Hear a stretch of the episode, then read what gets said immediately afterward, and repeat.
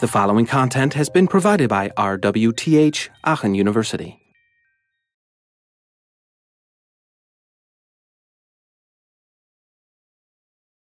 So that is the architecture we've talked about so far, and that is basically up to Windows 8. And now let's see basically how the architecture changed, evolved towards Windows 10, where we basically now see that we can have this universal Windows platform so that all applications can run on all these different um, versions um, of Windows 10 on different devices. So um, yeah, I know the graphics is not really uh, great here, but I couldn't uh, get a better image. Uh, but let's start here with um, the era of um, Xbox 360 and, and Windows uh, Phone 7.5 and, and pre-Windows 8 basically. As you can see, we have three different threads basically here. They are still uh, separated. Um, what Windows Phone 7.5 and I think the Xbox 360 introduced was the new modern look and feel. So at that point, at Windows, at the time of Windows 7, uh, that was not available to the desktop yet. Now, at this point here, when Windows 8 was introduced, we basically have um, yeah, also the Xbox One and Windows Phone 1. So basically, at least from the look and feel that I have on the console, on the desktop, and on my phone, the modern look is available. So basically, from the outside, it looks like they are kind of like similar. But still, under the hood, technically, there are a lot of differences between these three different platforms. The next merge then basically comes here with Windows 8.1 and Windows Phone 8.1, where now basically, as I said, they can share the same WinRT um, um, API. And that means um, with this converged app model, we can now have universal applications. So the developer, uh, the, the, developer can basically um, implement an application and target at both platforms. And basically, the same code can be reused all what you need to do basically is do slight modifications in your user interface because the UI should be optimized for a small screen on the phone and a bigger screen on, on your tablet or um, PC. Um, but um, a lot of code is basically shared across these um, two um, platforms. Still, at this point, we have two separate binaries. So there's one application for Windows Phone 8.1 and one application for Windows 8.1. And now that changes with Windows 10 because now all these different threads, as you can see, they basically come together. And there's also another one called Windows on Devices here, which is basically all other stuff like Surface Hub, Internet of Things, HoloLens. This is now one unique Windows 10 core, basically, and an application that you write for this new so-called universal Windows platform will run on all these different devices that run Windows 10 and it is one single binary that you have. Yeah? No different versions, basically, compiled versions technically. Everything is in one uh, binary. I think applications now have the extensions FX or something. Um, and you can get these applications based on the Universal Windows platform, uh, legally at least, only from the Windows Store. Uh, unless you have an enterprise program uh, where you might sideload applications differently. Um, so what kind of devices are actually supported by this universal Windows platform? So here you can basically see a bunch of different things. Um, this is like a more, um, you also can see different scaling of the user interfaces, and this is more like the abstract um, representation. So of course we have the PC, and the PC basically includes these uh, typically uh, desktop, um, laptop, and um, yeah, convertibles, then we have the mobile um, devices, which is uh, basically smartphones and tablets. Um, then we have the Xbox, which is the gaming console that you probably know. The Surface Hub, as I said, is this gigantic uh, multi-touch surface, I think uh, 55 inches or something, or even, even larger. Then HoloLens is um, the um, yeah, AR um, headset you basically have um, yeah, holographic applications. But also uh, smaller devices like um, the Raspberry Pi, where you basically don't really have a lot of yeah, input from the user, but it's more like sensors that you have connected to your microcontroller. They can read data and they can do something with it. And you can just write Windows applications also for these microcontrollers.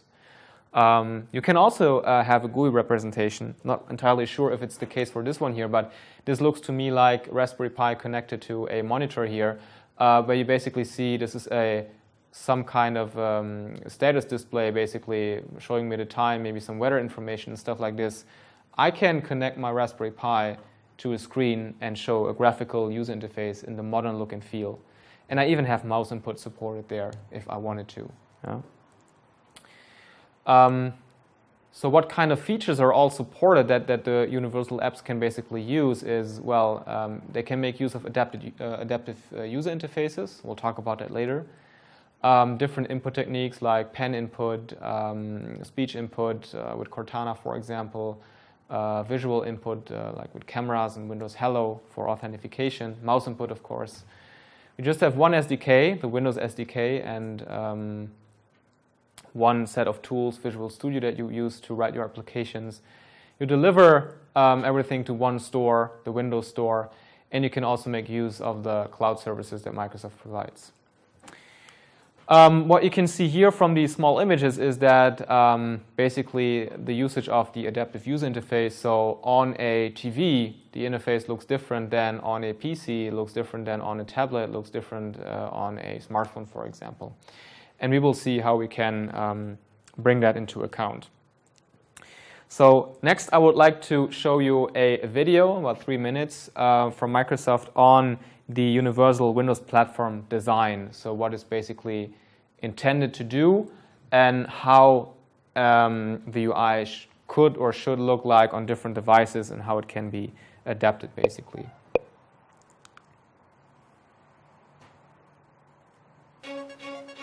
The Universal Windows Platform provides the building blocks you need to create elegant and adaptive Windows apps that look great on a wide variety of devices.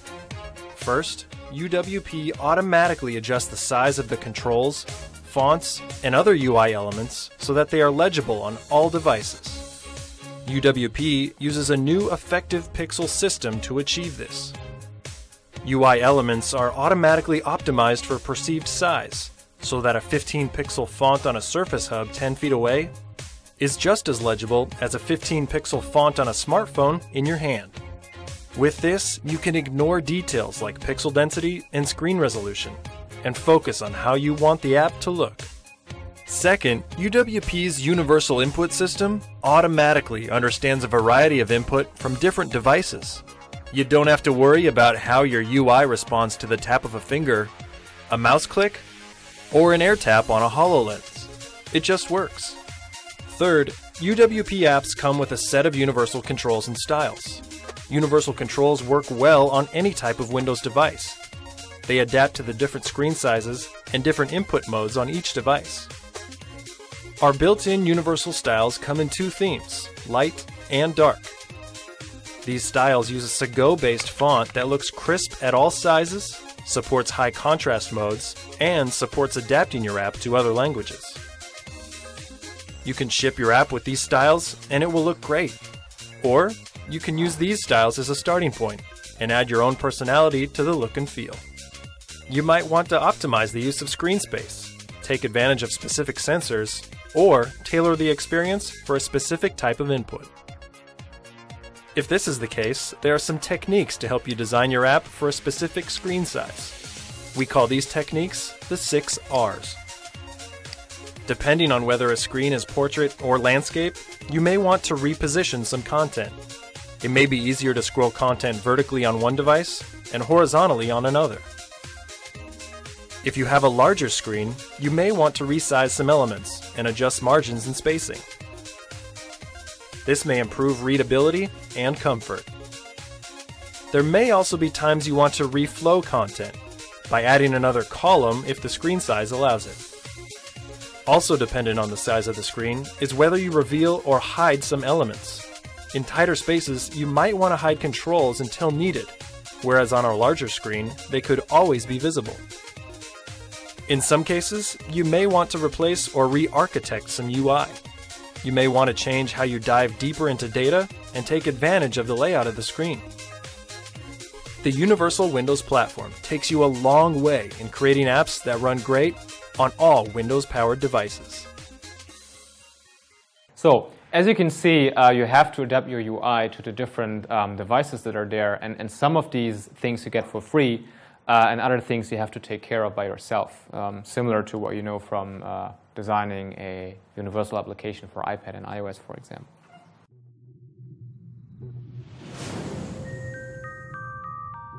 This content was provided by RWTH Aachen University.